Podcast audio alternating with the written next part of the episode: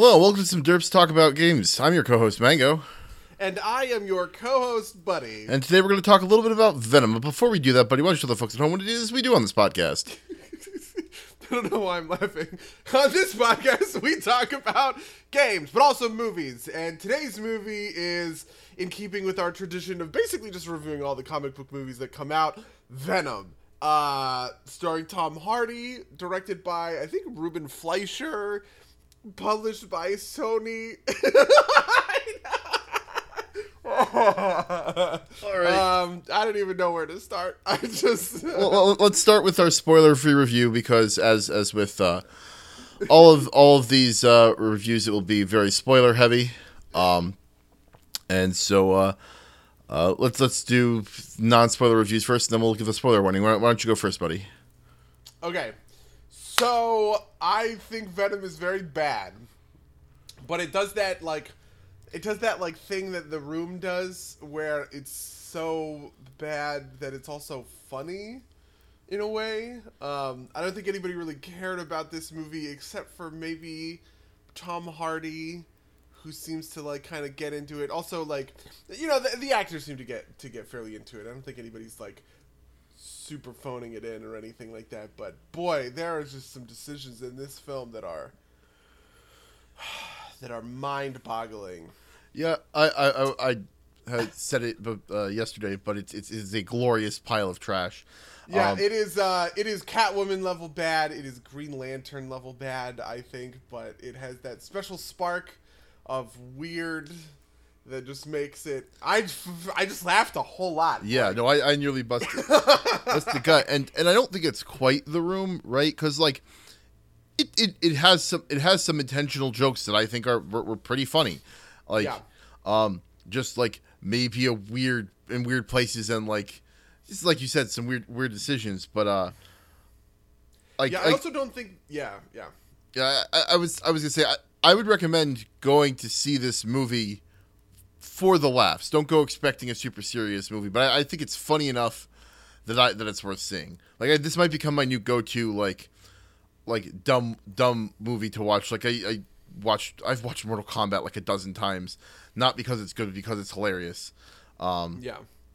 Yeah, it is like The Room insofar as I think it has the potential to become like a bad movie night cult classic sort of movie. Um, but the, I think The Room was an earnestly made movie made by an inept man, right? Like I think you know Tommy Wiseau was trying really hard with The Room. I don't think anybody was really trying super hard for this movie. Um, it's kind of I don't know why. It's just funny. I just laughed a whole lot. yeah, Uh, my my theater was also kind of like into it. yeah, yeah, way, mine too. Which I was really surprised about because I thought some stuff was hella dumb. Yeah, I mean, I it was it was very dumb, but like like there was one point during like a quiet scene that I just like started cracking up because of the the absurdity of of the movie. But I, I think this might be a good place to put a spoiler warning before we jump too hard into it. So spoilers yeah, for yeah. Venom, um, possibly spoilers for other superhero uh, superhero related movies that have come out, or you know just other movies. Um, uh, probably spoilers for Batman v Superman because we can't avoid talking about that movie ever. Uh, so. Uh, so um, if you want to see any of those movies and not be spoiled, uh, skip uh, skip the rest of this, I guess. Uh, maybe skip to the end and listen to our personal updates, but we don't usually have a reliable timestamp for that. So you know, travel at your own risk. Um, yeah. So getting into it, um, like so, what I want to say a couple of things that I thought were good, right? Like I, like I said, I thought Okay, there was okay, sure, sure, sure. there was some legitimately like a couple of legitimately good jokes um in there uh, i forget exactly what they were off off the top of my head but the thing i really want to focus on i actually thought that the symbiont fight between uh, riot and uh, and and venom was actually Oh really cool looking Really, I hated that. I thought that was bad. It was black on gray on black because it was like at night. And I was just like, this is the definition of like muddled action. I, There so, was some there was some stuff in there that I thought was actually okay. Uh, I will say, but so I, I, I totally get that, and I, I, I do agree with that, but I liked kind of the concept and the execution on the parts where like they're like they are the two suits are fighting each other, and then the then Eddie and and uh, the the CEO guy are fighting each other inside. Like, I thought that was just like a, a cool idea, and and it, yeah, yeah, yeah. I think that that's where it got good. Where when Riot was trying to rip the suit off of Eddie. Yeah, yeah. Um, I think that like basically when they were doing stuff with kind of like the goopiness of the two suits fighting each other, I thought that that was cool and cool and interesting. Um, but that only really happened once they got like up vertical on the rocket a little bit, and all this stuff horizontal on the rocket was just like bad. Mostly Yeah. because it was black on gray in at night. Yeah, I, I, I, I can I can go along with that. Yeah, um, but yeah, I, I think those are those are the things that I think were really that really stuck out I me. liked I liked Riz Ahmed. I liked a lot of the casting in this. oh yeah, okay, I'll, I'll um, give you that too. Yeah, because it was very kind of out of left field, and you typically don't see Riz Ahmed in this kind of role, like you know, because he is so like sort of quiet and soft spoken. Um, you know, he th- this is like his role is a role that gets played by you know middle aged white guys with gravitas, right? Like Bryan Cranston. And so I I think probably the best thing that Venom ever did was cast uh, Riz Ahmed and go with kind of his character like you know like his his natural strengths uh, into like into that character yeah, he, he definitely nailed like Silicon Valley visionary type. Um, well, uh, yeah uh, you know, kind of like aspects of Elon Musk and whatever. Uh, I felt like Elon Musk must be sitting in a theater watching this movie and be like, "Yo, this whole movie is subtweeting me." Like, like it felt like that whole thing was like a direct call out of Elon Musk in particular. yeah, no, I, I, I feel that. Although, yeah, yeah, I, I don't know. I, I feel like it's a bit far to suggest that like Elon Musk would be like killing people, but Yeah, yeah. No, I mean, sure. but that, that's that's just kind of typical, like you know, like uh, you know, science fiction, man play gods type stuff. Um, God, did I think anything else was good? I like this movie didn't really have themes, but insofar as the theme, I, I kind of wish that they leaned into to this idea a little bit more, which is that Venom is not a good person. He is, you know, clearly a, you know, kind of corrupt jerk. But in like, so in the comics, for instance, Venom thinks of himself as a superhero a lot of the time um, and he f- and he doesn't understand why Spider-Man is coming after him or whatever. But it is because of stuff like you know uh, biting people's heads off or whatever. So he kind of does that like he kind of does that like Punisher thing where he he like crosses the line and like that's that's part of what makes him uh, what makes him bad. But Eddie Brock legitimately thinks that he is you know helping people and saving lives and all this other kind of uh, and all this other kind of shit. So. Um, I kind of I, I liked what we got of that, and that the movie didn't shy around the fact that Venom was biting people's heads off. Um, but I also kind of wish that it went a little bit harder, you know, on on that stuff. I feel like maybe they just couldn't get away with like an like an anti-hero main character in that sense. yeah, they also made some really like weird decision, like like you- called it out yesterday, and I, I totally agree with you. Like the, you know, like Venom's like this. This could be your only a chance to apologize to her. I like- I said what? the fuck in the theater when he said that, and the whole theater started bursting out laughing because we all had this collective realization. I'm like, what? Yeah, I- is it his therapist? I don't understand what.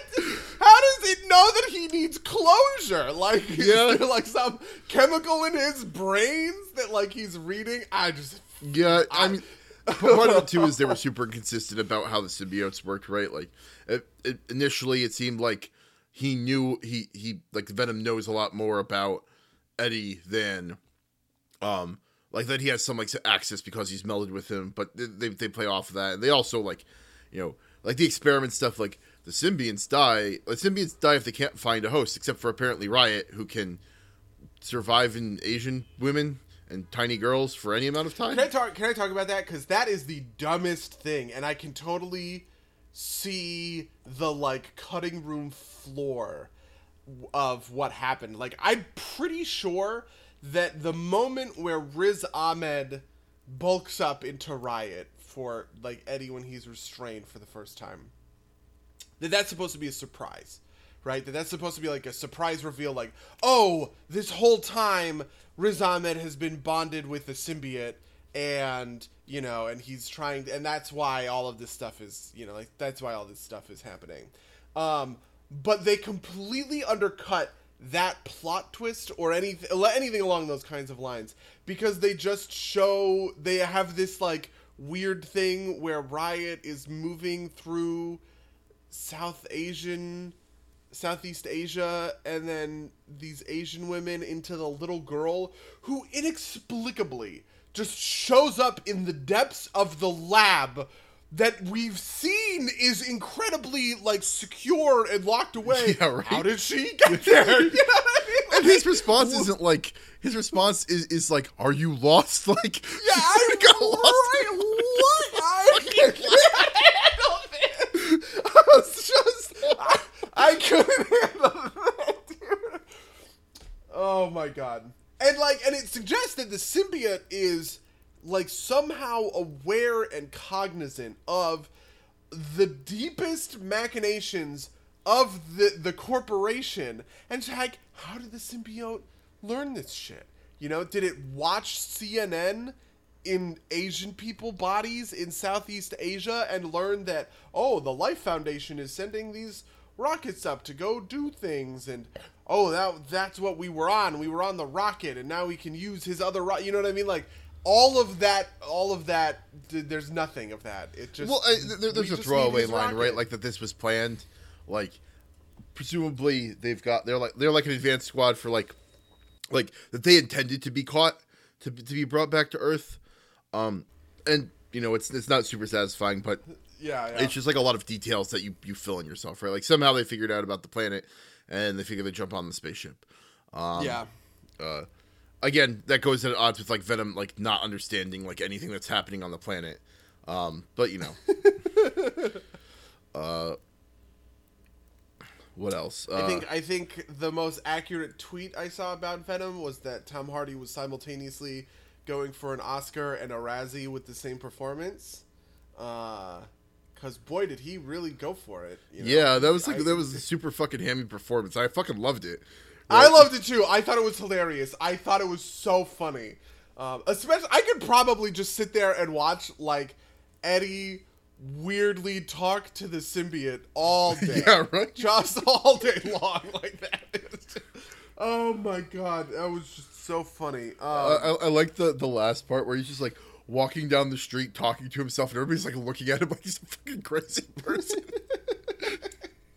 See, this is the this is the crazy thing about a Venom movie. This is what is just so bonkers about Venom. Venom is a bizarro version of Spider-Man, right? Like this is what's like, you know, the suit was the Spider-Man suit for 8 years, then oh, the suit is actually killing Peter Parker. And then you inv- and then you introduce this like inverted dark you know, uh, reflection of Peter Parker, Eddie Brock, the unscrupulous, you know, reporter photographer who's doctoring his photos. This was in the early 90s, before that was normal. Um, who's doctoring the photos that he's taking and all this other stuff. And then, oh, you know, Peter Peter goes into the bell tower and debonds from from Venom, and Venom finds his way to Eddie Brock, and then all of a sudden, now you have a big bulk. You have a you have Spider-Man, and you have a bigger, bulkier Spider-Man with like the powers of this fucking symbiote suit or whatever. So like, this is basically like if if Warner Brothers was like, man, you know who needs their own movie? Bizarro, but we can't mention Superman or interact with Superman and the Superman mythos at all. and like that's the foundation of our movie. That's what that's what like Venom is. So there's just no way this movie is good even if it is like just just because of like the contract bullshit between Spider-Man and like the MCU and Sony. so I, I I will say that like I don't I don't think that this movie can't be good. Like I thought they did a reasonable job with kind of like the the, the like very anti-hero-ish nature of it and like I think you could have done that better. I think that's where Venom lives like basically this is a Spawn movie um with the Venom name slapped on it maybe if Yeah, that makes yeah, yeah. sense. Um like I, I I get your point, and I I think I think he makes he's a better character, kind of, um, kind of in uh in reflection of uh, uh of Spider Man, but but I, I think it can work. Um, speaking of which, I was I was for like when the second uh, post credit scene, which is meanwhile another universe and goes into the into the Spider Verse trailer, Yeah. looks awesome by the way. Um, I was hoping, like for a half second, I hoped that it was gonna be like footage from like the Avengers series, and like that was gonna be like the the link reveal. But because I, I think I think that would be really cool that if you could uh like if if they integrated Venom into into the Avengers somehow. Um, I don't know how you do it, or you know the the MCU somehow. I don't know how you would do it without it being like goofy, but yeah, especially because like San Francisco just got completely fucked up by like Ant Man. yeah, yeah. I'm, I'm not. Do you know why everything is set in San Francisco? Do you, as a, you know, former, former San San Franciscan. Franciscan? Um, I don't. I so it's in California. I, I I have to I have to I would have to guess that it's it's very distinct. It's a very distinctive town. It's also Right. like within relative closeness to to uh to Los Angeles, right? Um and uh I feel like you can you get good can get good B roll, right? Like like uh that, that that's what happened with the room, right? Like they spent a bunch of time just it's like oh we can just do the San Francisco Hills. That that's fine. It instantly establishes where you are. Um yeah, and like I recognized when they were doing the driving scenes, I, I knew some of the a lot of the places they were going to, and I don't think it connected properly. Um, Really? Because I, I felt like a lot of that was just like Atlanta. Just like like what? Because you know you because you know how like films so like a lot of films shoot in Atlanta now because Atlanta gives these like giant tax credits. Yeah, yeah, yeah. To like to to make a film industry happen there or whatever. Um, and uh, and I felt like a lot of the scenes in this movie, I guess I almost felt like they were a little like. I don't know. I don't know if I have a good if I have a good enough sense for when it specifically swapped between them. So, But- so yeah, so the, the the chase scenes were definitely on p- parts of San Francisco that I recognized. Um, okay. The, so the other big thing about integrating that would cause a problem is uh, I am positive that the area where the like Violife Corporation or whatever it is was in a shot somewhere in Ant Man. Like it's it that's Oh yeah, yeah, Yeah, yeah. That is way too iconic. yeah Definitely. yeah it's like right over the bridge. Like that's like when you were looking at the Golden Gate Bridge from the San Francisco side. That's the mountain in the back backdrop. Yeah, isn't like- that isn't that the park? Isn't that all national park? Uh, I think so. I think it used to be an old military installation too. There's some like old like uh structures there, but it's mostly just Oh, a okay, hiking cool. area. yeah, yeah, Um, yeah. Um, pristine, very beautiful. Um, yeah, because I've always wondered why there wasn't like more quote unquote city on the other side of the the Golden Gate Bridge, and then I learned that oh right, like there's a big ass state park there. yeah, yeah, Um, uh, yeah. It, also But the then they- terrain's weird over there too. and then they go to the top of that one building that's like the whatever that pyramid building. Yeah, is. yeah. I forget forget what building that is, but yeah. Um, now they look out over the whole city. Uh, Yeah, I thought this movie had some uh, shockingly bad editing too. For instance, I really enjoyed how Eddie walked into the convenience store in the middle of daytime and walked out four hours later at night. like I, there's there was a lot of stuff like that that I felt was, uh, you know, not the best. Nobody cared. Yeah, it's those things you let slip because you're just like enjoying this fun goofball ride somehow. Like, not the movie. I, you know, I have to say that the thing I was most concerned about was that they had cut the turd in the wind line because It's that the- that was that was what everybody made fun of when that trailer came out. Um, everybody was making fun of turd in the wind because it was so dumb. It was such a stupid. And I know it's from the comics. Okay, fine, whatever. And I'm typically that guy that's like, oh, well, it's from the comics, right? But like, no, like, okay, seriously, that line is like, that line is dumb and very cringy. Um, and uh, and I was like, oh no, they cut it, they cut it from the movie. And then right at the end, that's when it like it, it came back, and he says like the turd in the wind thing, and I was just laughing my ass off. And I don't know how infectious that laughter was, but everybody in the theater thought that it was really funny that that's how they ended the movie with. Yeah. I also think Turned into Wham. I also think that line fits pretty well with with with that Venom, right? Like Yeah. like he's kind of like weird weirdness like you know like it like you know menacing but a little bit like goofy a little bit off kilter i'm kind of a loser on my home planet Oh Uh, my god, I laughed so hard when he said that. And I understand what they were going for, and I appreciate it because, like, as a person who responds to stakes, right, that's a stakes raising moment. Here's Riot, and he's making metal out of his own symbiote, and he's, like, cutting. I mean, he's just, like, for no reason at all, lopping all of the heads off of all of the scientists. Actually, I shouldn't say for no reason at all. It's for a very obvious reason. It's for the reason that why the fuck doesn't anybody call the cops when they see two symbiotes fighting on the fucking rocket ship? Yeah, yeah. But uh, you know, like he like lops all of these like heads off or whatever. Um, and so obviously, like Riot is much more powerful than than the Venom symbiote is. Um, but uh, I I I thought it was just so funny to hear the Venom symbiote say, "Well, I'm kind of a loser."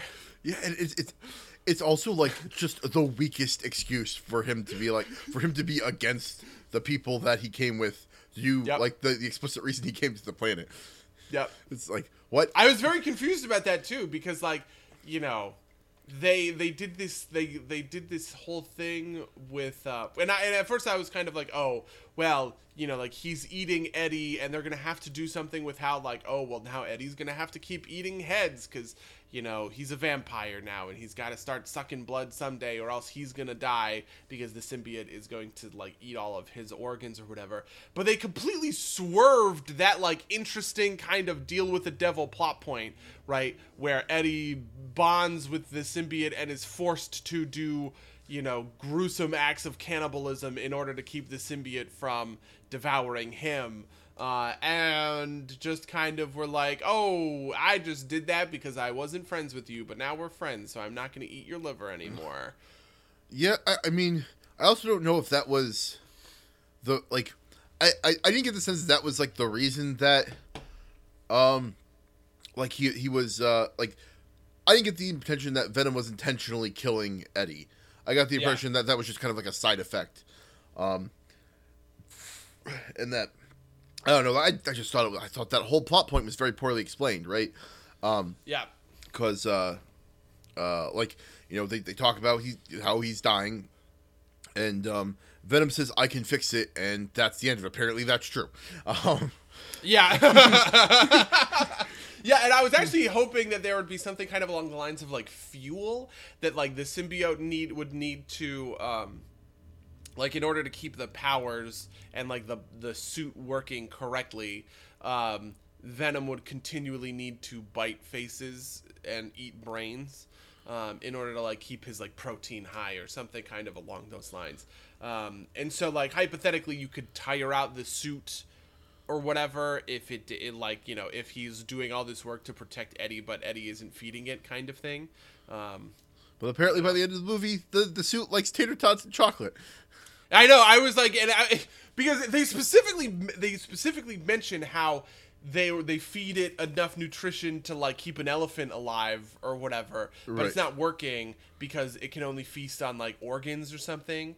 Um, and I was like, oh, because that's where the, the genesis of this like plot point kind Yeah, of came yeah. up with, and I was like, oh, that's kind of clever. Yeah. Yeah. I mean, I think part of that you can explain away with, you know, there was imperfect synthesis. Um, although apparently that's not as restrictive as we think because, like, like I said, Riot, Riot keeps that one old Malaysian woman alive for six months, right? Because he, he he takes control of her. Oh my god, I didn't even think about that. Yeah. Um, Yeah. Before he goes, before he goes into the kid, right? I was just kind of expecting a character to show up at some point and like them to flash the eyes and be like, oh, you know, I didn't think you needed to explicitly. Sh- I thought that's what the time skip was going to be like. You, you didn't need to explicitly show how Riot got from Malaysia to San Francisco. You just have a character show up and flash the eyes and be like, it's been a reasonable amount of time, right? Like, Yeah. that that this makes some modicum of sense. Um, uh, especially since like apparently that woman's just been walking to the airport for six months.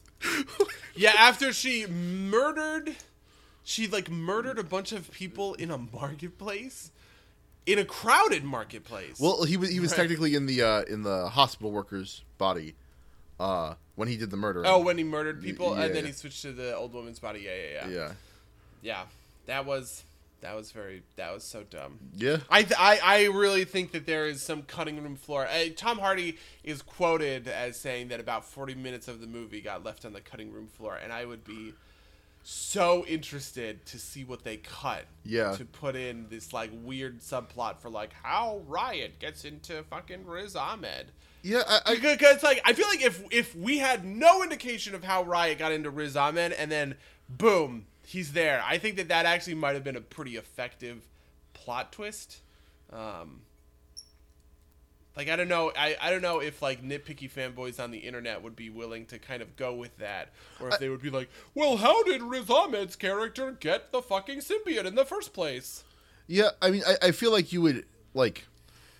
I feel like you could do the reveal and then do like a, a post, like explanation, right? Like, Oh yeah, yeah, like you know that rocket wasn't the first rocket I sent up. I sent one up three years ago, and it brought Yeah. back this symbiote that bonded to me, and now I need to go get you know the rest of the fucking symbiotes or something like that. yeah, that. or or like you know, um, you you like he, he it's there's a reveal and then you see like in like some room somewhere there's the body of like the Asian worker that they they brought into the lab or something, right? Like Yeah, yeah. I, I think you could have done that uh, effectively. I also so it's, it's interesting because I feel like I feel like even if you even if we got like a director's cut version of this, I don't think it stops it from being like like like like you know gleaming trash, right? Like I think it just kind of fills out some of those plot holier points, right? Like does that make sense? I yeah, I don't like if you keep the if you keep like the interaction between Tom Hardy and Venom and all that stuff the same. Yeah, yeah, no, I'm I'm super with it. In a certain sense, I was actually kind of on board with Venom when it was doing that sort of. I mean, I wasn't really on board with it, but um, because it lost so many points early, just like doing dumb shit. But like, I kind of like that first fight scene where Eddie doesn't know what he's doing, and like in a weird way, Tom Tom Hardy very much like sold me on the fact that like, oh, my body's not under my control, and now I'm kicking the shit out of these like SWAT bros or whatever. Um, but then I felt like the action got too goopy, and it lost me from there. Uh, I, I I thought it was neat because he didn't do the typical like "Whoa, what's happening?" type of thing, right? He just kind of was like, "Yeah, okay, I'll, I'll roll with it. Uh, we'll figure it out later." um, and I, I thought that was just interesting because it was it was different, right? I think it fit very well with like that Eddie Brock personality that they built for him. He's that per, my my my understanding is that Eddie Brock's kind of just an asshole in in in the comics. Is that correct, or am I? Yeah, his his like whole thing is just that he's like a dick. Yeah, and they have a bit of that here, right? Like, um, obviously, like going into your fiance's work documents for like the, Yeah, yeah, yeah. That was kind of unethical. just a little bit. Um, you know, and you know, it shows that he's he's a greedy bastard. Well, I- I was actually really excited when they when they kind of set up this thematic idea of like you did this to you. Um, I thought that was what they were going to kind of like that. This was going to kind of be about Eddie Brock's sort of like Faustian deal with the devil, and that like the ending would be tragic because like Michelle Monaghan would like look at Eddie and just be like, "You've turned yourself into a like a monster or whatever." and kind of like go that sort of route with it. Uh, but then they didn't, and I thought it was very lame and dumb. I, I, I, I don't know. I, I, I like the kind of like. I don't think it makes. I don't think it's good, but I really like this like deranged rom com subplot. Right, like, like, fucking Venom- Probably the yeah, probably the best part of the movie I think was when he like crashes their fancy dinner. Yeah, yeah. And he ends up like eating the raw lobster out of the out of the tank. Like, I don't know if that, like that was just purely like Tom Hardy sells me on like his weird manic interpretation of like this character and like what's going on. But I just I had a ball with that. I thought that was Yeah. super funny. Yeah, I also I also liked Dan's character, right? Like, you know, like he's, he's a real bro, right? Like, I, this, this, this guy's my, my patient.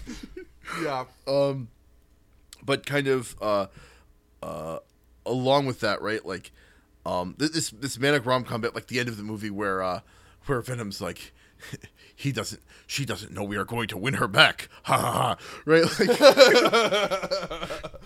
like I, I- don't know why but that, that just works so well for me. Like i don't know I, I feel like i feel like this is like this is like a better deadpool in some ways right? Like i, I don't know I, I don't know how how how how they did it. Um but it's oh man i i i am i'm like I, I enjoyed this movie way too much for how bad it is, but this is actually this is actually an interesting, I think, kind of question that I I, wanted to bring up, um, because uh, uh, you know we as we always do, we compare this to other things, and you know I, I was thinking about this in comparison to Batman versus Superman, um, Uh, because it's my turn to bring it up, but uh, essentially, right, like I think this is a worse movie than Batman versus Superman, like technically and like uh, is probably the best way to put it. Um, right.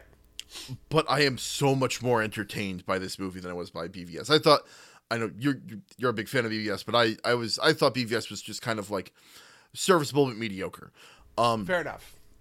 and I, I the question that I kind of ask is like, does that make what what does that say about like uh the like the actual quality of the movie, right? Like, Well, yeah, is so this so this is an interesting kind of thesis I have on on like the quality of like art and stuff like that, which which is baked into some of the other things we've talked about, like how you know, like I don't think Star Wars is that good, like uh, from a from a quality standpoint, right? It is good for its time, right? And I and we talk about that like iconically, Yeah, right? yeah, yeah. You know, humans just get better at things the more we do things, right? And so the movies we are making today are better than the movies that we made 40 years ago. That is normal and to be expected. And what we do is we kind of put on a filter, right? Like our kind of iconic filter, and we say, oh, well, in 1977, this was really revolutionary and innovative and groundbreaking. So for its time, it was amazing. And I definitely agree with that kind of like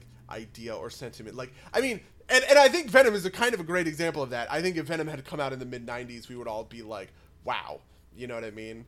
Um, just because it is coming out in a different kind of context and and, and you know culture and ecosystem uh, when it when it comes to like movies. I also think movies in the '90s really fucking sucks. But anyway, um, but uh, but another piece of this kind of like quality thing is like pulling out the difference between I think this is good and I like this or I enjoyed this. Sure. right? One of those is a set of criteria that we kind of, uh, you know, uh, none of this is objective, but it is more objective than the other version of right. So it's a set of criteria that we say object are, are objective, right? This has good cinematography, good editing, right? Uh, you know, a great soundtrack and an interesting plot, and like the acting was amazing, or you know, like whatever it else kind of things, right? Like, Right. and we assign some kind of like neutral sort of criteria and like metrics as a sort of culture to that sort of stuff. But then there's a whole nother set of criteria that get assigned to these things that are the did I like it criteria, right? And that set of criteria are your tastes, right? So like I have a tough time with movies that are like um, Lady Bird, right, which are super small, very contained stories about very you know like small low stakes stories about small low stakes lives. And i know certain people can get into that but i have a tough time getting into it. And i have a really easy time getting into like the over the top melodrama and bombast of uh, a batman versus superman right? Because like i like opera um, when it when it comes to these sort of things. But those are my tastes right? And so when, when i'm talking about quality a lot of the time i'm trying pulling my tastes out of it and i say yep Moonlight was the best movie of 2016. But when I say, but when I look at my tastes instead of that quality and I say, well, what movie did I like the most in 2016? Obviously, it's Batman vs. Superman. And that creates a, a, a kind of matrix, right? Where you can say, okay, well, a movie can have quality independent of how much I like it, right? And I think when you have a movie that you like a lot, but whose quality you recognize is bad, that is a guilty pleasure, right? And then the opposite of that, which is a movie that is very good, but that you don't like all that much, is I don't know, but, there's not a name for that, but that that also happens. Um, and so I think Venom is a perfect example of a true blue guilty pleasure. It is awful. from a qualitative standpoint.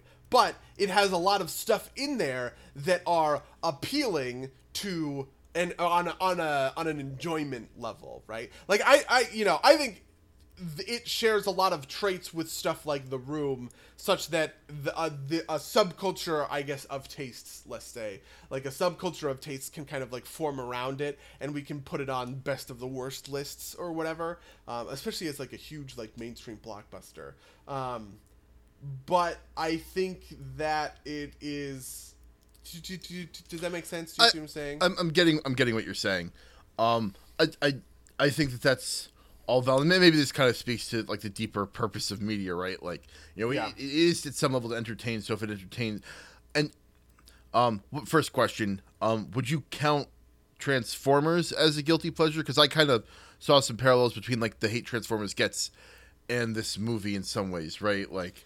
You know, to be honest with you, in a lot of ways, yeah, I, I kind of like the Transformers movies, uh, which is to say that the I think the culture is too hard on them, and that they are not the worst things ever. I think the worst movies ever are forgettable movies, right? Um, so I'm actually more inclined to say that Transformers is good, and you know something from four years ago that came out that came and went, and we completely forgot the Battleship movie. Do you remember the Battleship? Oh movie? yeah, yeah, yeah. Yeah, that was a that was a bad movie, and it is more proof of Hollywood is really bad and out of ideas than Transformers is, right? Like whether or not you like Michael Bay, and I kind of do and I kind of don't. Um, I think he is at least enough of an auteur to be memorable, and that is kind of that kind of like speaks to something in the Transformers movies that also make them memorable and interesting, whereas movies like, you know, Battleship are not.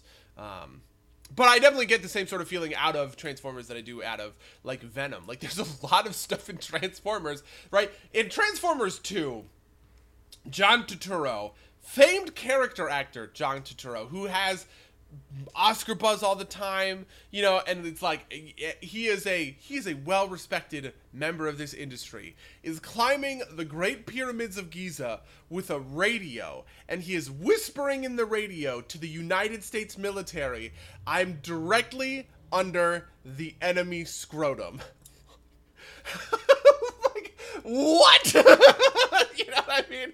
So I think the same thing is true for Transformers than it is for Venom. But I think the difference is that Transformers is like a true blue beloved property, and it is something that could have been done well and earnestly. I mean, just look at the way people are reacting to the Bumblebee trailer for proof of this, right? So Transformers gets more visceral hate because it is an adaptation of thing of, of a thing that people really like and enjoy.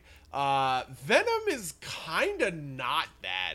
You know what I mean? Like Yeah, I- Venom is like So, I, so he- he's popular, I guess, but he's not. I don't know. so so kind of in in that vein, right? Like, I, I get what you're this, this guilty pleasure stuff. This relates to Transformers as well. Um, Okay. This this guilty pleasure thing when it's on kind of like an individual basis, right? Like, you know, you you know you really like this really terrible movie, but it just like tickles your funny bone in the right way. Um, even though even though mostly people don't like it. Um, and like, these are I guess are movies that have like cult followings essentially.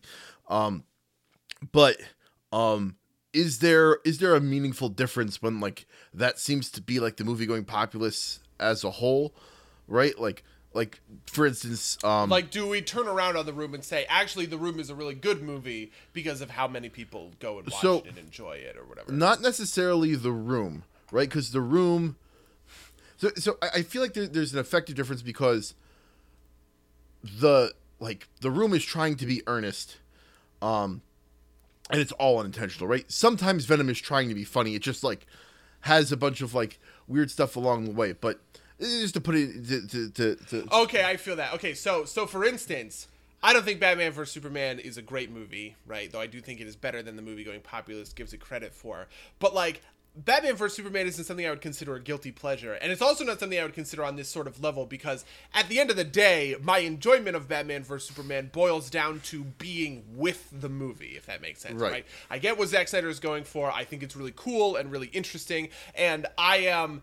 And the movie appropriately, shall I say, sells itself to me, right? But there's also this certain element of like so this is interesting. There's a certain element of like the room or like Venom where it is enjoyable despite itself. Right. Venom thinks it's cool. Venom thinks it's like edgy and like badass, right? And wants to be, you know, I I can't even. I, I don't. like, I don't know if Venom thinks. I don't know if Venom thinks it's edgy and badass at some level. I think Venom, like, kind of knows what it is. I don't think you get a line like you get this weird therapist like rom com subplot if it's not a little bit self aware, right? Um, I also think it is.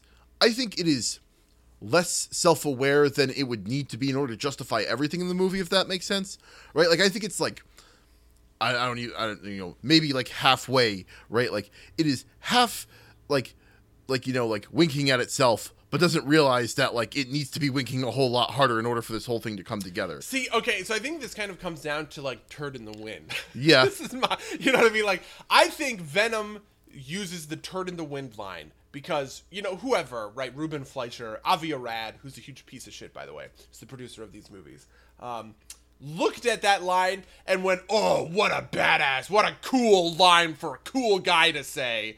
Do you know what I mean? Whereas the rest of the movie book going public looked at that line and bust out laughing because it is hilariously bad. Do you know what I mean? And like I think that is a it's kind of like fuck Batman actually. Um, from the Titans trailer, which I also get a similar I, I also get a similar feelings from. I haven't seen Titans yet. I don't even know if it's fucking out. I have like the DC universe stuff, but like I don't know, there's just something about that line that just the the the point of it is oh this is so cool look at robin he says fuck like you know what i mean Yeah, I, I, I see. I don't know if I agree with you about the turd in the wind line because, like I said, I think like the like weird inanity of that line fits very well with that version of of like th- this character of Venom that's so been you, presented so to you us. think that so you think the turn in the wood line was like intentionally doofy it could like I it could be like I think that's a distinct possibility. I also think it's possible that like they made this like intentionally doofy Venom or they made this doofy Venom completely by mistake and you know like I'm just rolling with it cuz I think it's great, right? Um but I part of me wants to part of me wants to believe that like they made Venom as doofy as he is for the laughs, right? Like this this this you know, this feels very like appropriate for like someone trying to ape a Marvel movie, right? Like, um, that that like you you get you get that level of like dumb humor in there, right? Hmm, Um, and, you know, I, I'd also believe that it was completely by accident. Um, and like I said, like I said, I don't. I feel like it's like maybe like fifty to seventy five percent intentional, and like fifty to twenty five percent like, you know, I guess Over- I feel like I, I, I, I almost sort of wonder if it's did Tom Hardy voice Venom? Who I don't know. Venom. Uh, that's something I want to like quickly find out. yeah, that that would be a. Um, because I think it has to do more with maybe the execution and performance and delivery. Yeah, so Tom Hardy also voices the Venom symbiote, okay? So here's my here's my idea. I bet Man, I don't know how. Okay, I think this is Tom Hardy knowing that he's in this kind of a movie, but a lot of the other people around him don't. Do you know what I mean? Like Yeah. the screenwriter, the producers, the director, right? So in a lot of ways, I think maybe it is just unique to to him that is able to, you know, like Tom Hardy understands how like weird and goofy and stupid this all is, and is almost kind of making fun of it in a way. Okay, but I I think that. there is an earnest belief from you know Ruben Fleischer, from you know Avi Arad, from whoever else, right? That like this is a cool movie that all of the teenagers will get really into because they shop at Hot Topic or whatever. Yeah, okay, I I, I could believe that. I like. I also think I also think that if this movie had come out, this is kind of like a, a hot take. I think that if this movie had come out maybe in like 2004, it would have landed a lot better. Like I think we would be having a kind of prequels argument about this movie if it had come out in 2004 because I think if it had come out right in the middle of like the Linkin Park angsty teenager phase. our our, our high Of- school phase. uh, ages, yeah, yeah, yeah, I think people would have been like, "Oh, I love Venom," you know, like, you Yeah, know, yeah. like, I think that would have been, I think that would have been legit and real. Um. So so so not not to not not to veer too far, but get back to the original conversation. My, my point was kind of like if you look at the Rotten Tomatoes page, Venom has like ninety percent audience liked it with a thirty three percent critical score, right? Like, um, and uh, just to kind of get back to your point about like the the guilty pleasures, when you've got like kind of like general consensus that the movie is still good despite itself does does that change the way that we should we should evaluate it in, in, in some way I think uh, I think it should, but it doesn't. Um, specifically because I think people have a hard time sort of separating out these pieces for themselves, right? Um, there is it is in the same way that it is hard for someone to say Star Wars. You know, in the same way that it's hard for somebody to say, "How could you tell me that Kung Fu Panda is a better movie than Star Wars?" Right? Well, I think when you lay it out in a sense that's like, listen, this is a movie that was able to learn from Star Wars and also the 30 years of Star Wars like movies that came out. So, yeah, its beats are tighter and the character arcs are more sharp and focused. And Star Wars deserves a lot of credit for kind of being like the first one and everything like that. But it makes sense that over the course of the intervening 30 years, filmmakers would learn from that movie and be able to make a better version of like that movie.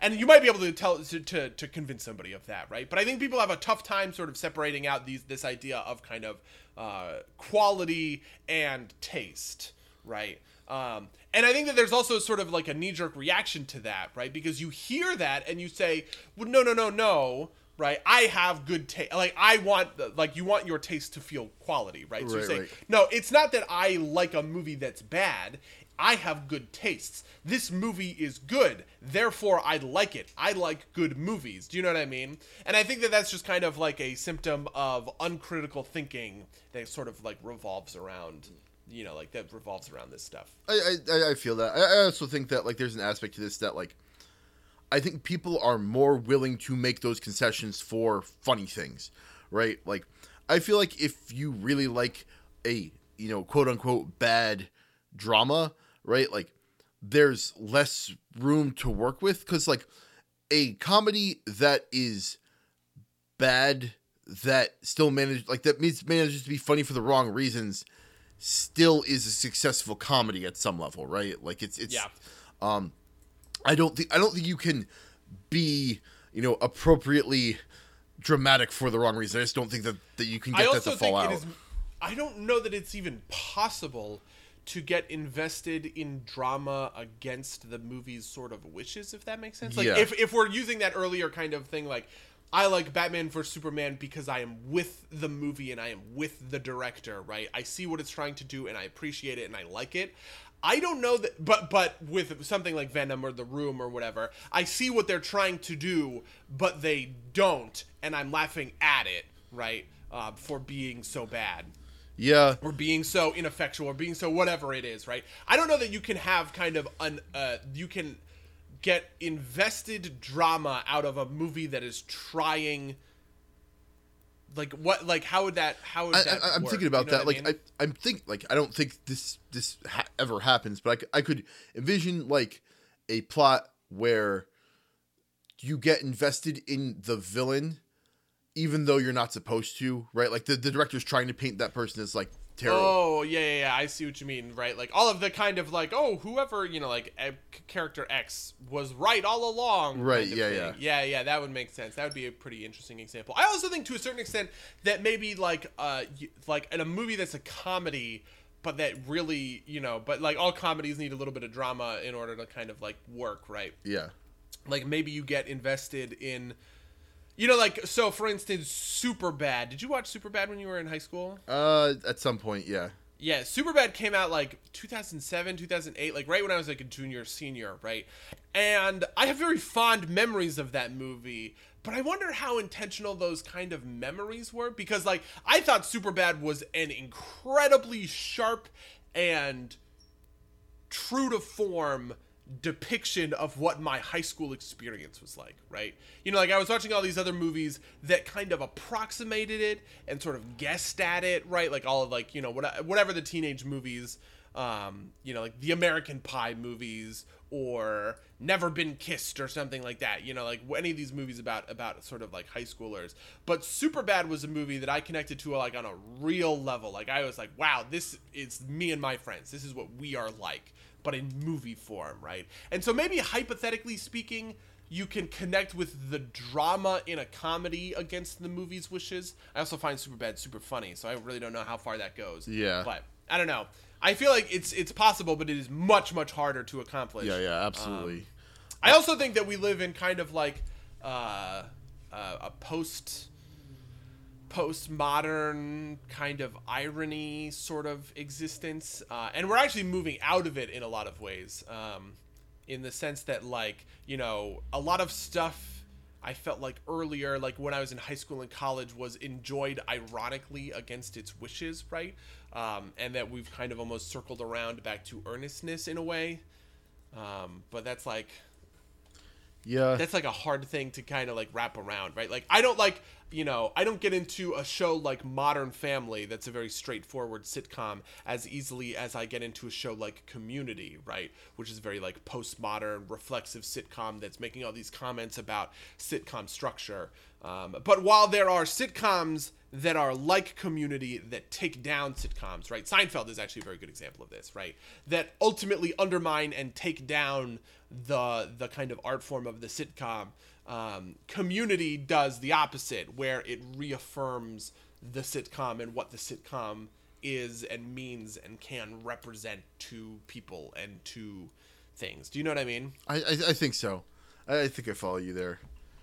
Yeah. Not that Seinfeld isn't funny or anything like that, but you know, if insofar as the point of Seinfeld is these characters never learn any lessons, right? They're all, you know, they're people that don't really They're terrible change. people. Bad, yeah, they're terrible people. Bad stuff happens to them all the time, and it's just funny to watch that or whatever, right? Like, I think that that's a very like, you know, '90s Generation X disillusioned, disaffected kind of take on on that. But that, but what I see now is stuff like The Office or Parks and Rec or Community, where like these characters are flawed, right, and they are funny, and they are also kind of like self-referential to like the art form or whatever. But at the end of the day, it is, um, you know, it's it's affirming, right? Like Michael Scott may be, you know, a doofus or whatever, and we laugh at him or whatever. But at the end of the day, like he's like a sweet guy um, with uh, with like a good heart or whatever, and we're supposed to like him.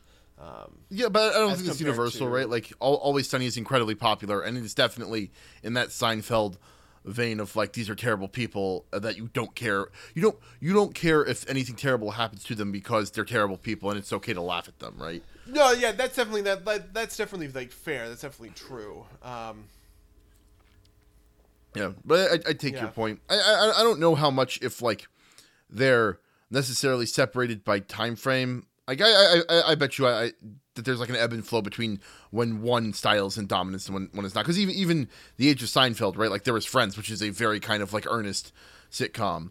Um, yeah, very straightforward sitcom. Uh, so yeah, I, I, I but but I, I bet you it's it just kind of like as, as, depending on people's attitudes, or just you know like cultural tastes, like one gains power, one loses power. Because I do think there are more affirming sitcoms, and they're more popular right now than like Always Sunny is popular, but like it does not have like the cumulative kind of uh kind of power of like your office, your PNR, your uh, community. Yeah, yeah, yeah.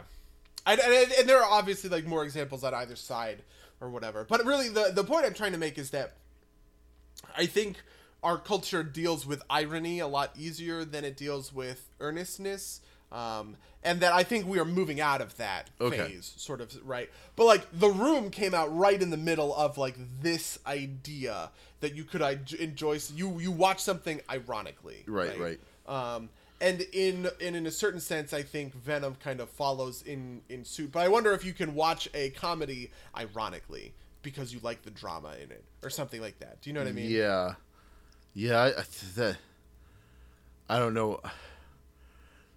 Because I feel like for a lot of instances, for these kinds of guilty pleasures, they are things that you are like earnestly getting into and you're saying like oh this is like an underrated you know this is an underrated gem uh, to to use flippant movie people film twitter circle jerk about it Uh, Yeah, yeah,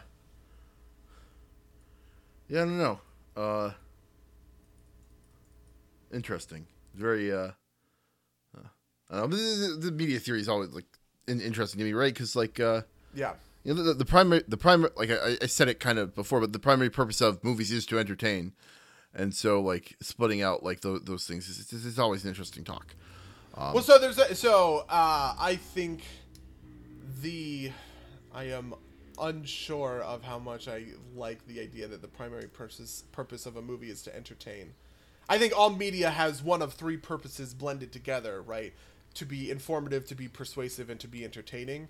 And I don't know that any one of those has like a necessary sort of primacy over the others. Mm. Because I think when you have a movie that's just entertaining, it is forgettable, right? And you need a movie that is some way, you know, insofar as like kind of informative means true, right? Like you need a movie that is true to that that is like there, there's got to be something else there than just it was fun. Yeah, so I, I think maybe we're using entertainment in different senses because, like, I would say that if if a movie is just entertaining, it's forgettable, then it wasn't that entertaining, right? Like, it, it didn't leave that mark on you. And I would say, like, I would say that like like those other ingredients you mentioned, like, push the movie towards being more entertaining. Um, yeah, no, that's that's. I, I, I take your point. I, I think we were just using slightly different de- definitions of, of entertaining. Um, Sure, yeah, that makes sense. Um, yeah. But uh I, I will certainly say that Venom was entertaining. Yeah, Venom was entertaining. I probably, you know, at the end of gun to my head, I probably enjoyed Venom more than Deadpool two and Ant Man and the Wasp. yeah, no, I'd agree. I'd agree 100%. I laughed. I think I laughed a lot more in this movie than in those two movies. God. There's so much stuff in here. Oh my god. Like the part where okay, the part where he's being chased through the woods and there are like the guards. I really enjoy I really enjoy putting myself in the shoes of the guards in movies like this because you can tell that they're being just used as props and nobody's thinking about them or whatever, right? But there's this part where the guards are in like a fucking dune buggy or something and they jump off of a like they they like jump off of a ramp and I I can just imagine to myself that those two guards are freaking out because why would they ever jump off of that ramp? You know what I mean? Yeah. Like it doesn't make it doesn't make any sense. Like one of the guards is like, "Yo, dude, look at this ramp. I'm totally gonna jump after this fucking like alien nightmare creature." No, dude, don't do it. No, dude, I'm gonna do it. Oh, it's so sweet and like you know what I mean? Like nobody They also- they also- why? they also power slide into the fucking forest, right? Like like what? Oh my god. Oh man. Oh. So there, there was a moment at the beginning that I thought was a missed opportunity, um, and they, they they they got it like so close, right? Like so, um, his boss says has have a nice nice life, and someone else, oh the the uh, the CEO says have a nice life. Then he gets fired, and his boss says have a nice have a nice life, um, and then his girlfriend breaks up with her him, and I thought that she was going to say have a nice life, right? And that would be like the you know. The three references, and then she doesn't. I'm like, what? What was that? And then Yeah, he says it at the very end. Yeah. As the guy's dying. like, I get that it's like throwing it back in his face or whatever, but. Excuse me. And I get that he's like throwing it back in his face or whatever, but like. It's just not a very I don't know. I get I think they just think it sounds cool and it doesn't. Yeah, I, I think I think it would have worked better um if uh if if like it was only the CEO dude. Like they either needed to do all three or they needed to do just the CEO dude. Like the, the boss the boss doing it really throws off the, the rhythm.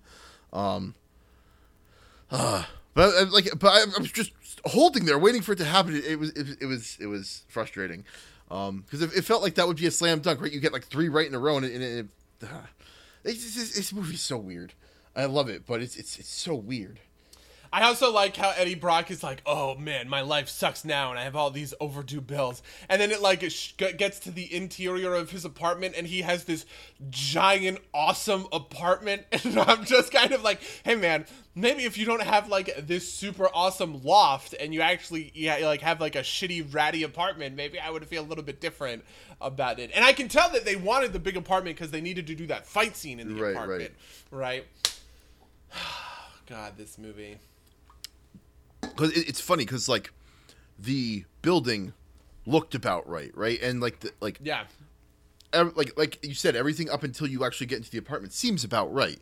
But it's- They, they, they could have they were that close to like making it into like like a real kind of shitty San Francisco apartment. Um, although that probably still would have been super fucking expensive because of San Francisco, but that's that's neither here nor there.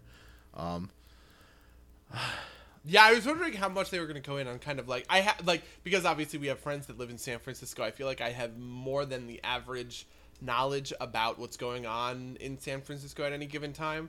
Um, and so like I actually thought the homeless thing was kind of cute. Yeah. I was like, "Oh, I get that." You know, like that's a real, you know, like that's a real thing. And it- I, I feel like there would be a number of people who'd be like, "That's a great way to deal with the homeless," because they're they're, they're just kill them for science.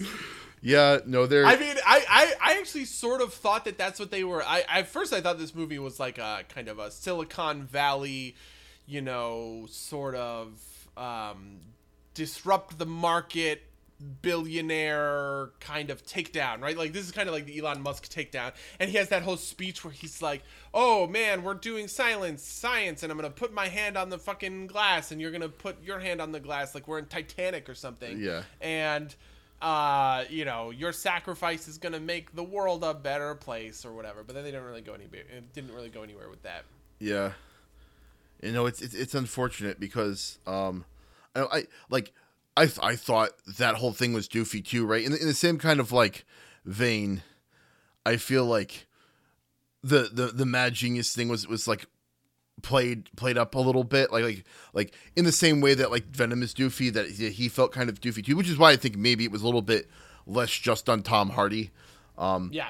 because because that whole like that whole like like uh I was reminded of like Raul Julia in in the, the Street Fighter movie, um, as Bison, right? Like the same type of like corn uh, on top of cheese, right? Like I could totally see this yeah. character being like, for for you it was the most important day of your life. For Bison it was Tuesday, right? Like it, it, it just oh, oh man.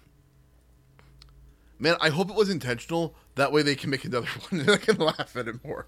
Uh, I mean, did you like the post credits sequence? Did you stay for? yeah, yeah, for Carnage, yeah, yeah. Yeah. Oh my god. I, it would have been funny if I hadn't like didn't know that because it got reported. It was like widely reported Oh, two I- three months ago that Woody Harrelson was going to play Carnage. They they said Woody Harrelson was going to play Carnage in the Venom movie, and then it was later corrected to be, oh no, he just has a small role. And I was like, wait, really? The only other interesting character in this like whole universe is get, being in the second movie. Um, because Carnage, like, there is some li- like, I don't know who Riot is. I read a ton of comics, and I have never seen Riot before. I read the comic Venom versus Carnage, which introduces a third symbiote called Toxin. There's a, there's a um, bunch of symbiotes. Like they've all Yeah, there's a whole bunch of them, right? like- but I've never seen I've never seen Riot before. yeah, And so the idea that they are saving Riot for the sequel is kind of like it's kind of like in the Green Lantern movie saving Sinestro for the sequel. It's like, listen, you don't start a you don't start a Batman movie by doing, you know, Victor Zsasz. You do a headliner. Do do a fucking headliner. And the only headliner in the Venom universe is Carnage. Um, insofar as you're going to make Venom the I think the- the so. I think guy. Riot's one of the. I'm, I'm looking at it now because he's one of there. There was like a like a a, a team of symbiotes that that all that's Scream, Lasher, Phage, Agony, and Riot. I think they're like Oh cops, if I'm reading this right. Ye- Yeah, there was something like that, right? Like there, there was there was a, a uh, I don't know if it was a mini series or a series um, uh, that uh, that that uh, um, that revolved around them as like a plot point. Um, so I guess it's like a shout out to, to super fans. Uh, Yeah, I guess. The cool thing, so the the thing with Venom um, is that the the Venom Eddie Brock like like synthesis in the comics is actually not super great. In the same way that the Spider-Man uh, like uh, symbiote synthesis is not super great, um, which is why Venom is typically not very goopy um, in like the comics, right? Like he can the the the symbiote can actually create webbing, right, and creates sort of Spider-Man's webbing for a while. Um, and Venom does that exact same thing, right? But he doesn't get like goopy because the symbiote is at its core, it just wants to like eat and kill everything. Um, and Spider-Man or like Peter Parker and Eddie Brock both hold it back from that, right? Because Peter Parker is a good person, Eddie Brock thinks he's a good person, um, and so they are relatively kind of like whole uh, beings with it. But the thing that makes Carnage unique, and the thing that makes Carnage so dangerous, is that Carnage bonds to Cletus Kasady, who's a serial killer, right? He's like a sociopathic serial killer who doesn't give a fuck. So he has a much more complete bond with the symbiote itself and therefore can unlock its like full goopy potential. So like most, you know, most of the comic drawings of the Eddie Brock era of Venom that you will see are very, you know, um, kind of like contained um, whereas the most drawings of that same era of Carnage are all always have goop flying and going everywhere. Um, Is does Carnage have a separate personality in uh not Carnage uh, Venom have a separate personality in the comics? uh, yes, ish, kind of. Um, in the sense that like the the Carnage symbiote is specifically worse than Venom. Um, in the in the comic, Venom versus uh, Carnage, for instance. Uh, so okay, so the the symbiotes are asexual, Right. um, and they re- and they reproduce asexually. Um, so Venom just builds up enough energy to one day poop out Carnage, and then Carnage bonds with Cletus Kasady. Right. Um, the Carnage, the the way the symbiotes work is that they are always more powerful than the last one, right? Um, so like whenever a symbiote quote unquote gives birth, the the symbiote it gives birth to is more powerful um, than it is, and so hypothetically speaking, uh, Carnage is more powerful than Venom just because it is like Venom's like kid, and then Carnage is the one that spits out Toxin, and Toxin is more powerful than both of them. Okay. Uh, sorry. Um, I mean, like in terms of in terms of personality, is Venom is does Venom have a unique identifiable personality outside of Eddie Brock like he does in the movie Oh, in the oh. comics? Uh, I uh, I don't actually kind of know. Okay. I want to say yes, but I don't know. I mean, the so the yes in the sense that it doesn't have the same um it doesn't have the same I guess backstory in a way. Like a lot of Venom's whole thing is kind of like a jilted ex-lover with Spider-Man, right? Yeah. Venom wants to take down Spider-Man um specifically because uh Spider-Man abandoned it. So there's this like there's that whole Sure. idea, I guess, to it or whatever. Um, Carnage doesn't. Carnage doesn't give a fuck. Carnage just wants to kill dudes and eat their brains. Okay. Um, yeah. Well, I feel like we, we've run over on the uh, on the Spider-Man or not even the Spider-Man, the Venom portion. Uh, you, Yeah. you have any final thoughts on it? I, uh, you know, I really don't. I, I think we got. I think we got there. Yeah. All right. Sounds good. So, uh, in that case, how, how was your week? Uh, my week was good. So you know what? I, I could- okay. I want to talk about something, and it's gonna be crazy. I want to talk about a book. Oof. I I uh, I started listening. I didn't actually read a book. Um, it was an audiobook. I started listening to the audiobook. God, what's it called? Um, um, I think it's called American Kingpin. Um, the epic hunt for the criminal mastermind behind the Silk Road. Have you ever heard of this book? No. Do you know who uh, Ross Ulbricht is? Oh, oh yeah, yeah, yeah. No, I, I know about this. Like, you know, they, they, yeah. I, I have, I, calling him a kingpin's interesting considering, considering that I usually, the takes I usually see are of the kind of like Ross Ulbricht really didn't do much wrong, and then it was like the like you know he was being hunted down to be made an example of more than more than anything else. Um, really? Yeah. Wow. I would recommend this book then. Yeah, yeah. I think this book, it, it, this book paints a very um, simultaneously flattering and unflattering, uh, I guess I would say, um, picture of of Ross Ulbricht because you kind of understand where he's coming from, and he feels so normal. And maybe this is just because like I am also you know like a white guy that went to uh, that like went to college, and I know plenty of people who are kind of like quote unquote like this person. Um, in a weird way, I almost have the same feeling of. Uh, do you have you ever heard of the banality of evil? Uh, no, I haven't. the banality of evil is like a is a book written um, about Nazis at the end of the Holocaust, um, and it's not it's not people like Hitler, right, um, or any anybody on those kinds of levels. It's specifically about how you know when we think of what we think of as evil, right, we dehumanize it naturally, and we say, oh, these people are monsters, right. But at the end of the day, like real evil is perpetrated by very relatable kind of uh, like very relatable kinds of people right?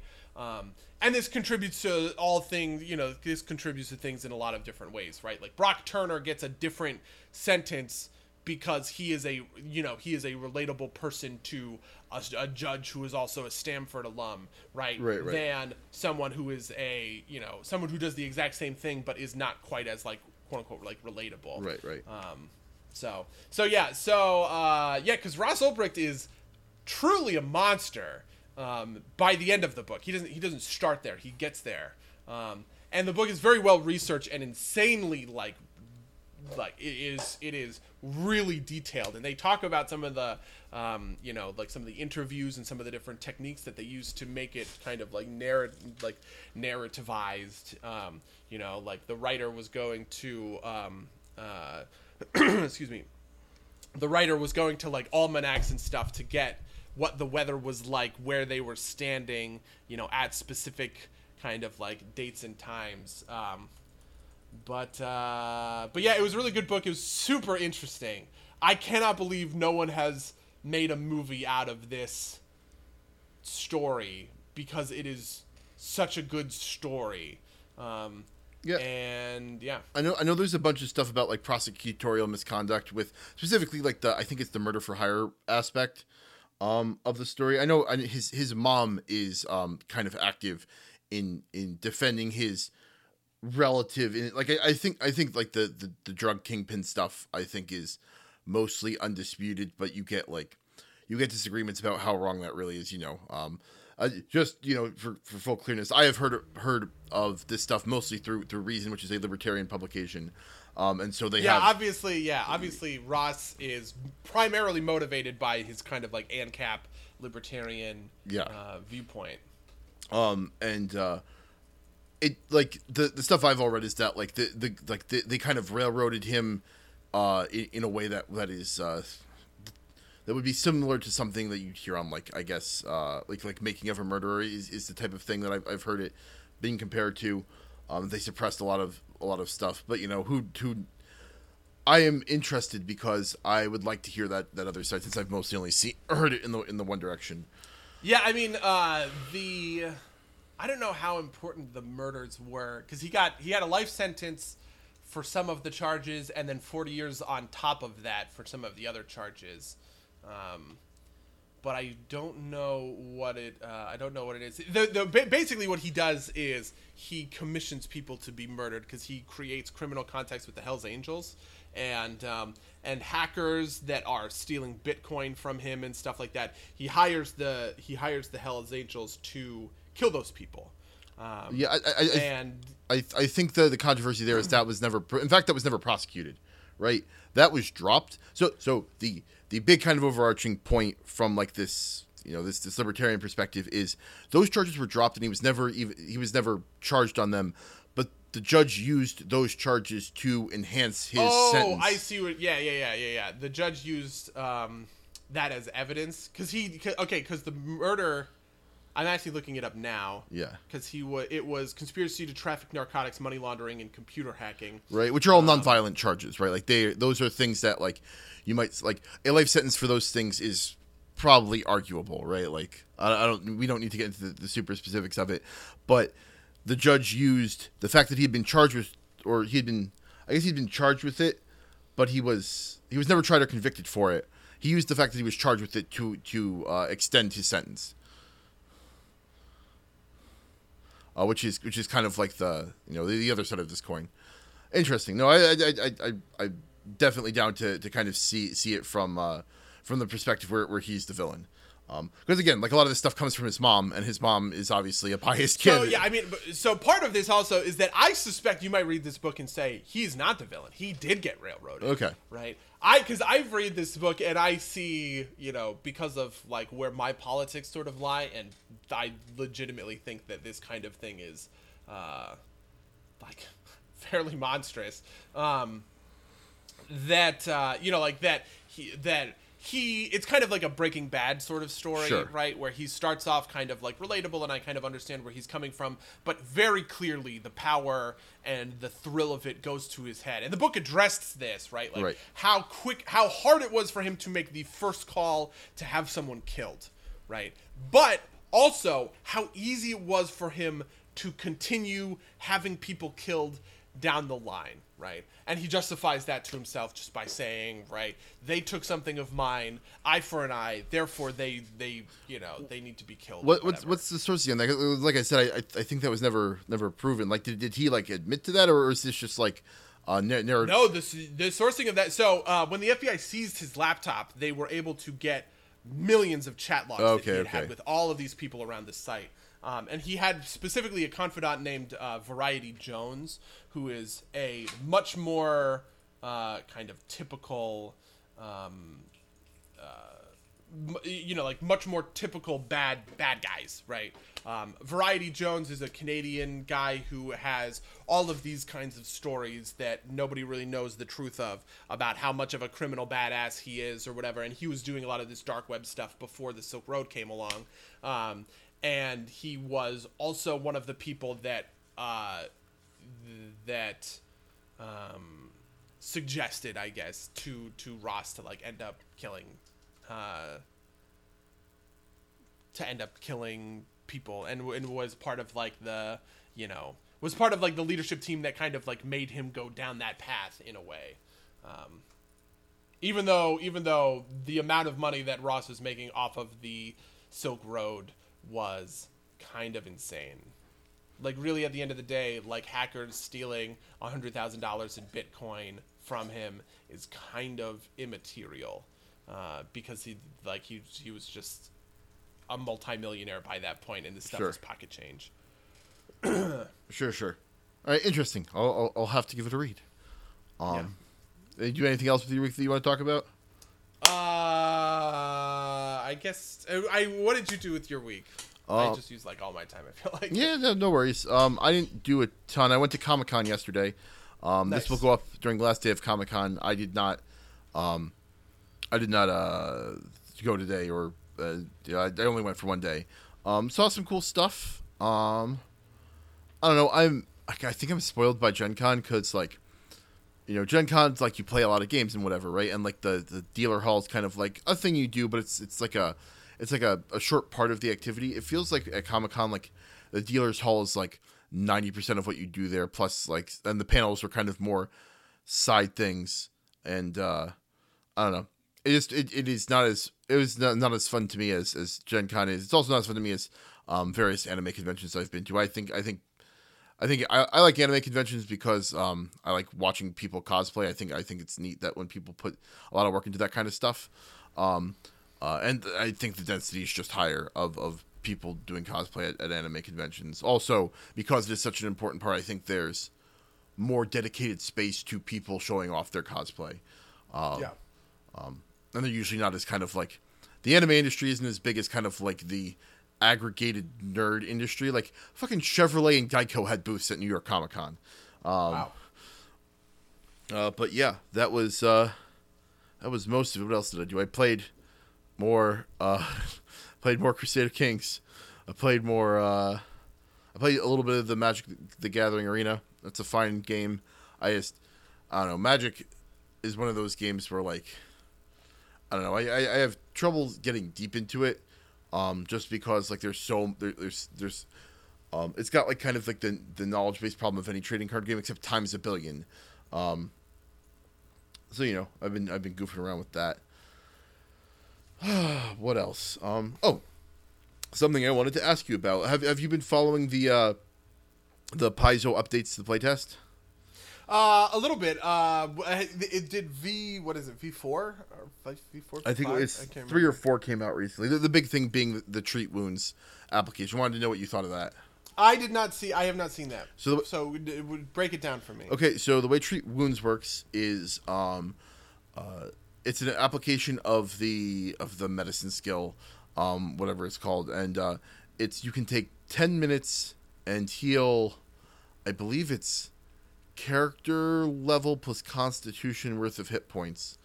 Um, you have to make a check uh, that scales with the healer's level.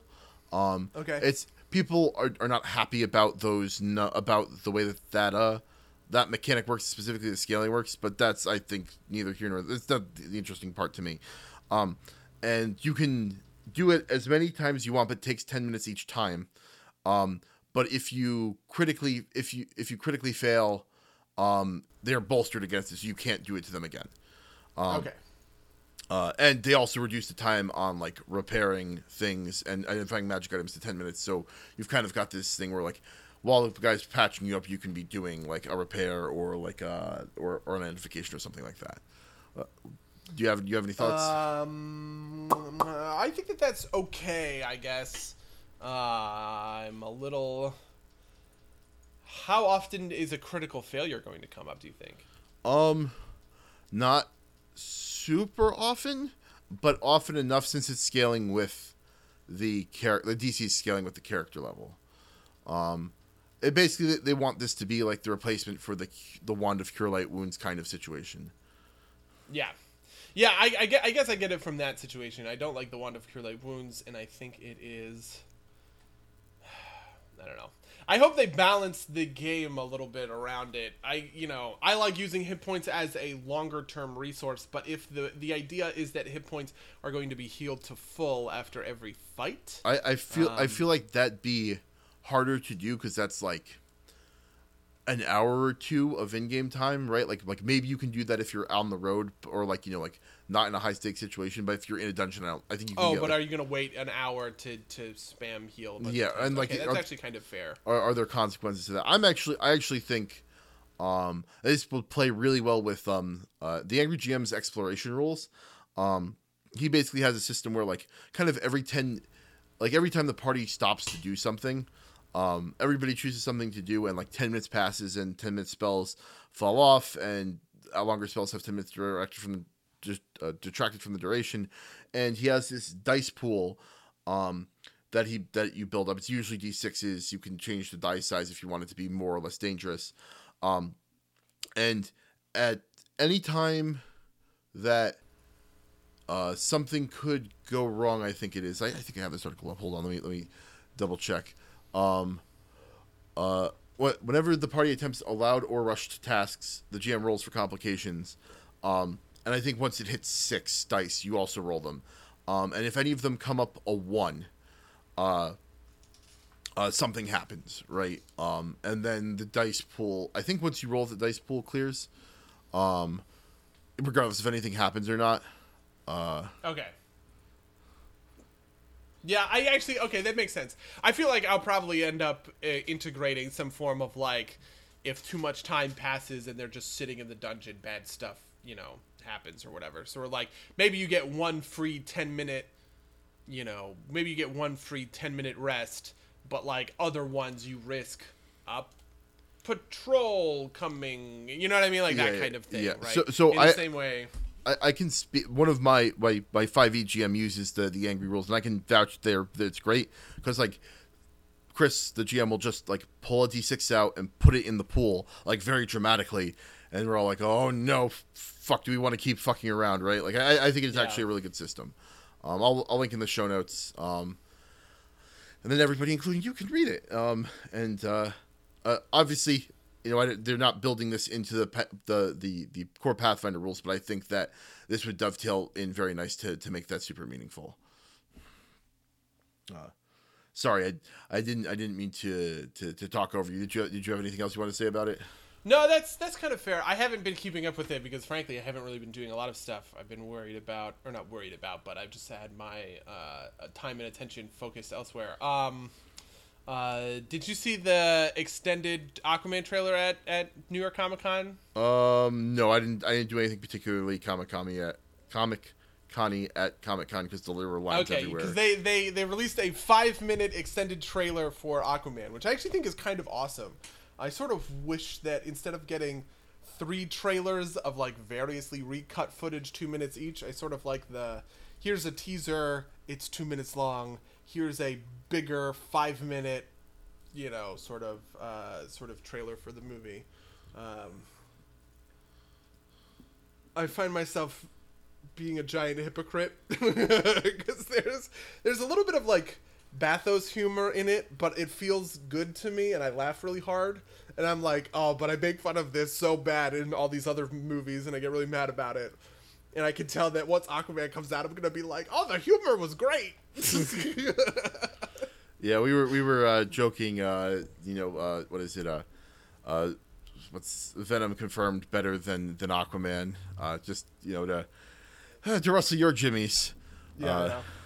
I am extremely excited. I can't wait. I like no, obviously because Aquaman is my favorite superhero. I really like Jason Momoa. I even I like basically everything I've seen out of this out of this movie so far. Um, like Black Manta, man. Oh God. Anyway, um, So so it's a thought that that uh, friend of the cast Rohan had that I thought was kind of insightful, a little bit surprising was uh, that it looks kind of like an off-brand Thor one. Um, which uh, is you know that's actually kind of fair. I mean, in a lot of ways, Thor. I think the main comparison is going to be Black Panther. I'm pretty Sure. sure I know what the plot of the movie is going to be. Um, though I guess I won't say it because in the case that my speculation is a spoiler, and so I think it is going to be a reverse Black Panther. Um, but um, uh, it there is also a lot of like Thor to it. I mean, Thor has always been my favorite Marvel character, so you know the kind of um, like the otherworldliness of Asgard mirrored by the otherworldliness of Atlantis definitely makes like a certain amount of sense. Yeah, but though they're also they're also like different in key ways. Like one of the cool things about Atlantis that I always enjoyed is um, like Atlantis is like really they're right in a way, but they're also like very like bigoted against the surface world, and so there's always that tension and push and pull for Aquaman, um, where you know he's a he grew up on the surface, right, but he is also Atlantean and like the rightful king to the to the Atlantean throne, um, and Atlanteans think that the surface world are awful. They're polluting the planet. They're like destroying these oceans and stuff like that. And so uh, Atlantis always wants to like fuck up the surface world and be like, "Hey, stop being jerks. This is our place." Obviously, um, and I like that tension a lot better than the kind of like milk toast. Oh, Asgard and and humans, we'd get along just fine. fair enough. Um, in the in Thor stuff. Is the general world aware of uh, Atlantis in in DC? No. Okay. Uh, well, so d- it depends. Um, obviously, so like w- like where in the continuity you kind of are, because like so for instance in um, in kind of like mainline DC continuity from like the 80s, from like 1986 to 2000 ish. Uh, like 2011, I think, is really when that continuity sort of like dies. Uh, Aquaman reveals himself pretty quickly. He's a member of the UN, right? Um, uh, that like that's a whole sort of storyline. Uh, magic exists, and everybody knows magic exists. Uh, Atlantis is the center of magic on um, on Earth, and um, is uh, it's the center of magic on Earth, and it's like where sorcerers go and like come from, right? Like all like the most powerful magicians in the DC universe, like reference and name check like Atlantis all the time. Um, but uh, but yeah, there's like a bunch of there's like a bunch of stuff. Like there's this one actually thing where Aquaman like sends a tidal wave to Pearl Harbor, in a Superboy comic because Superboy does something like really stupid. Um, and he ends up like fucking up a bunch of shit. And it's one of those things where like in comics because everything like the stakes are so big that nobody really thinks about the fact that like you know America went to war over uh, an enemy nation attacking Pearl Harbor, but they just kind of brush it off in this Wait. Superboy comic. Wait, really? I, I thought that was just going to be like. That sounds to me like the most on the nose kind of thing, right? Declaration of war. Like, No, it's literally. I think it's literally that Superboy is just like in Hawaii, but then something happens, like with a missile or something, and it like does something to like fuck up. You know, Superboy does something stupid. It fucks up an Atlantis something, and then Aquaman comes and basically spanks him for being like a rowdy teenager. Um, but because this is the scale of Superboy and Aquaman, that includes Aquaman sending a fucking tidal wave. it's it's a whole thing. Um, but like, but then you know, like much later in the continuity, right? Um, uh, when Orm, uh, when Aquaman's brother Orm is in charge of uh, when he's king of Atlantis, he sends a tidal wave to the east coast uh, that like destroys Boston um, because of a uh, like there's a there's a United States missile test that destroys an Atlantean colony or something in the Pacific, and it's like vengeance for that, and that is taken dead serious, and everyone is like, wow, holy shit, this is some like war crime atrocities stuff. Interesting. Um, the- how does how does Orm become king? Uh, Do they like take turns? Is, is that is, Uh, sort of. Like Aquaman falls in and out of his kingship. Um, Okay. So, like for instance, they actually reveal in a Justice League comic that the person who sank Atlantis was actually Aquaman himself, and he had to, uh, because they all they all go back in time three thousand years ago to when Atlantis sank.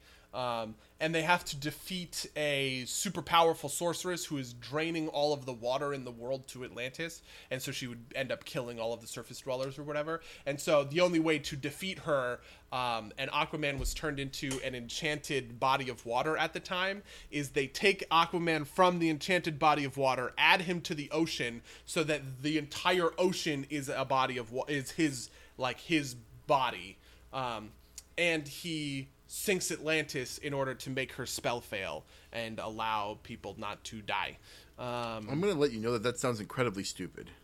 I, I understand that sounds incredibly stupid, but it's really awesome. Okay, there's also a little bit more to it. It's not even just that she's draining water, it's that she's draining water from the present and in the past, 3,000 years ago, he needs to sink Atlantis in order to, like, ripple forward through time to defeat her in the present. So it's actually even stupider than it sounds, but it's also awesome, and you just gotta trust me on this. But anyway, after that happens, everyone is like, "Oh shit, you're the reason that Atlantis sank," and then Aquaman becomes a criminal from Atlantis, um, because obviously he committed the crime of sinking Atlantis. And then Orm comes into power, and then there's a commu- and then there's a, a reset. And I think that this is kind of the continuity that we're going to be dealing with in the movie, where Aquaman is a surface hero with Atlantean ties, and he has. And he was king of Atlantis for a little bit, but he abdicated the throne to his brother Orm because he kind of didn't really fit in um, and he was like a very fish out of water. So then he's just being like a superhero running around with the Justice League or whatever, and then Orm uh, is like,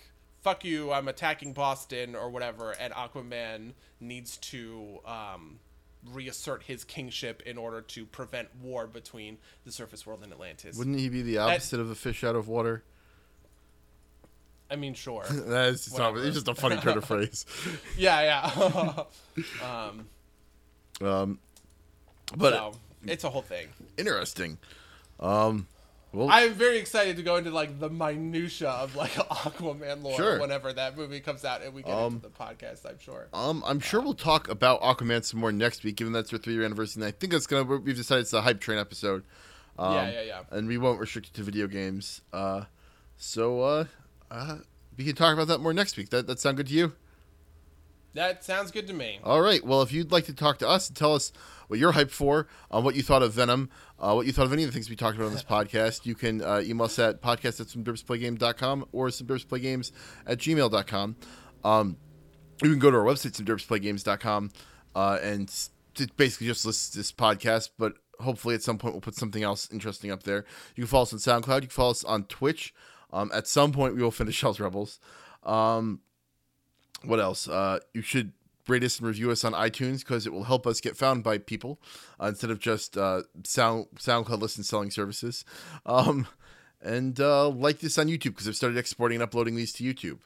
Um, and uh, that that link will be in the description. It's we don't have enough uh, subscribers to get a custom URL, so it's just the auto generated one. So I can uh, I, I I'm not gonna bother giving it to you. Uh, yeah, uh, the audio audioly oral, orally that doesn't sound that sounds bad.